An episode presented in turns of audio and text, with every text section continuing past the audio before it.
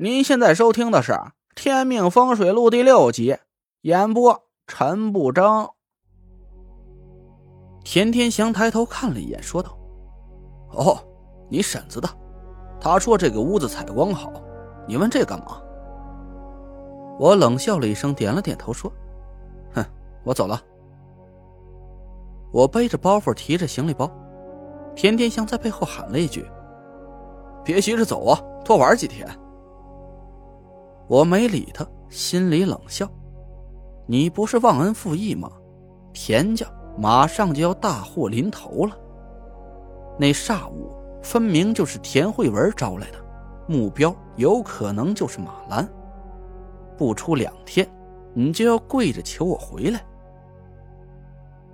我闭上眼睛感受了一下，一股淡淡的温暖气息从别墅3楼的一个房间里散发了出来。我心里一动，田慧文应该就住在那个房间里。按照田天祥给的地址，我来到一座小院，一进门就闻到一股淡淡的霉味儿。小院已经有日子没人住过了，不过我倒是挺喜欢的，这4周没什么住户，很清静。我收拾了屋子，把行李打开，铺好了床，痛痛快快地洗了个澡，这顿时感觉清爽了很多。我打开行李，取出画符的材料，想到这几天就要帮田家对付那个煞物，我得画几张符来傍身。屋子里有现成的供桌，我从旅行包里拿出一个小香炉，点上3支清香，2支素烛，跪下磕了3个头。我打开背包，拿出裁好的黄纸、一支毛笔，拿出一个瓶子，瓶子里装着藏红花、朱砂和白芨。我刚想出去买只公鸡，取鸡冠写画符，仔细想了想，还是算了。我摸不清那个煞物的底细，鸡冠血可能镇不住它，干脆就用阳血吧。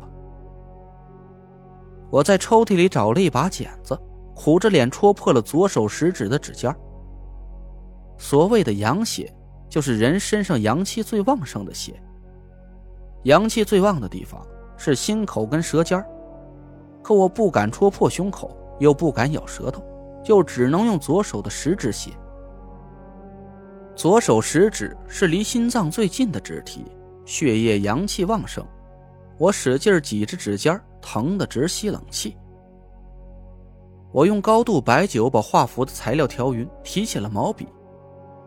我也不知道那个煞物是个什么东西，这吓得我一晚上都没敢睡觉，画了几10张符。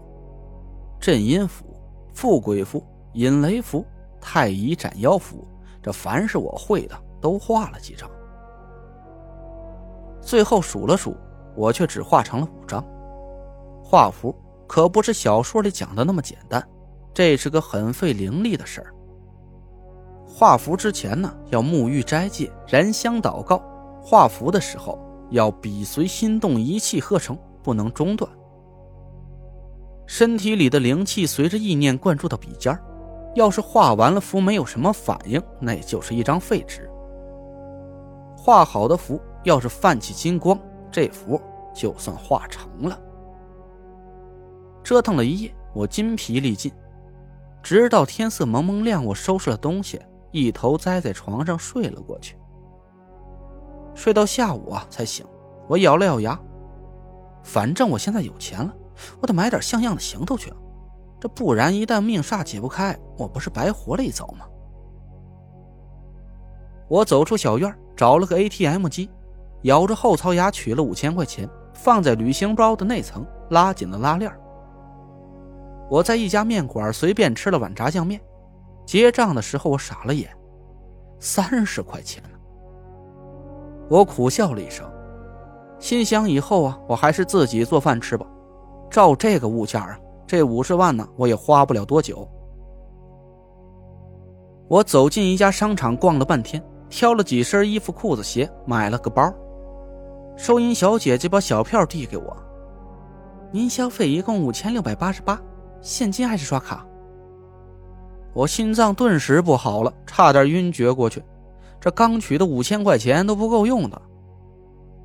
我拉开旅行包拉链，去找田天祥给的卡，身后传来一个不耐烦的声音：“嗨，你买买啊你，买不起边去，别挡着我们结账啊！”“啊，买，不好意思啊，我找卡呢。”我手忙脚乱掏出卡来，那个声音又传了过来：“哟，这土包子有点意思啊，瞧他那包哎，真够新潮的，马王堆刚出土的吧？”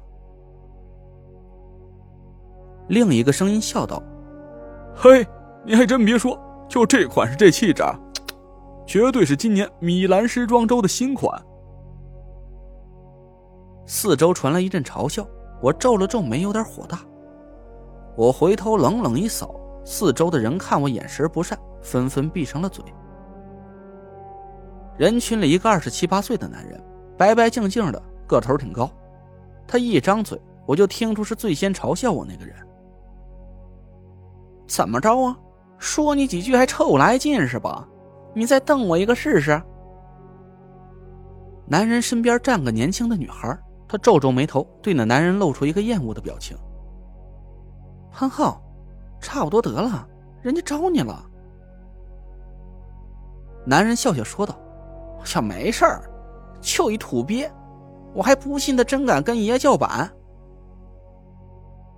男人挑衅地朝我走来一步，我盯着他的脸，心里突然一动，这个叫潘浩的人不是个普通人。他的眉心里隐隐透出一缕神光，半青半白。我心里一动，他身上竟然有法术。但这缕神光很弱，看起来呀，他修行不深，顶多呀也就修行个5、6年吧，是个半瓶素。我仔细看了他几眼，发现这股神光里还隐含着一丝青色的煞气。看起来潘浩是被什么煞物侵体了，只是他自己还不知道。潘浩把脸凑到我的面前，咧了咧嘴：“怎么个意思啊？不忿儿是吧？爷今儿个正好没事儿，要不找个宽敞点的地方练练？”那女孩有点生气，说道：“潘浩，你够了啊！”他向我笑了笑，说道：“不好意思啊，他这人有病，甭理他。您不是要结账吗？您先。”那女孩闪身让出收银台，我转头看了她一眼，顿时愣住了。女孩高挑的身材，鹅蛋脸，一头长发扎在脑后，青春洋溢，长得漂亮。但是我盯着她看，真不是因为她的长相。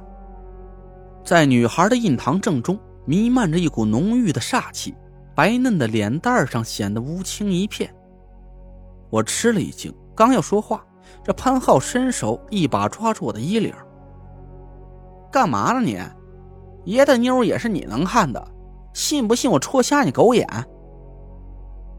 我实在被潘浩烦得不行，反手把他推开，眼神一冷：“道上的。”潘浩愣了愣，嗤笑了一声：“哟，朝我盘道来了？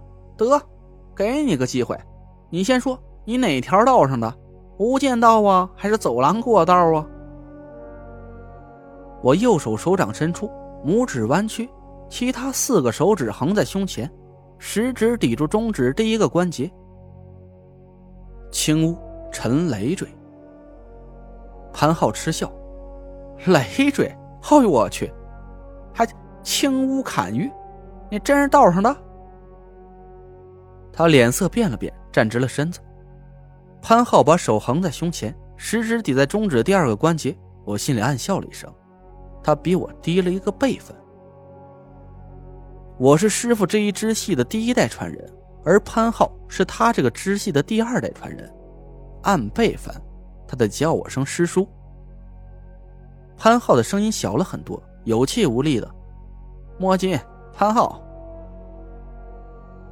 我眼皮微微一跳，真没想到这个潘浩竟然是摸金校尉的后人。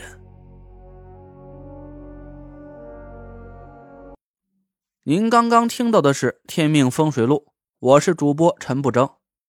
订阅专辑不迷路，麻烦您再给我个关注。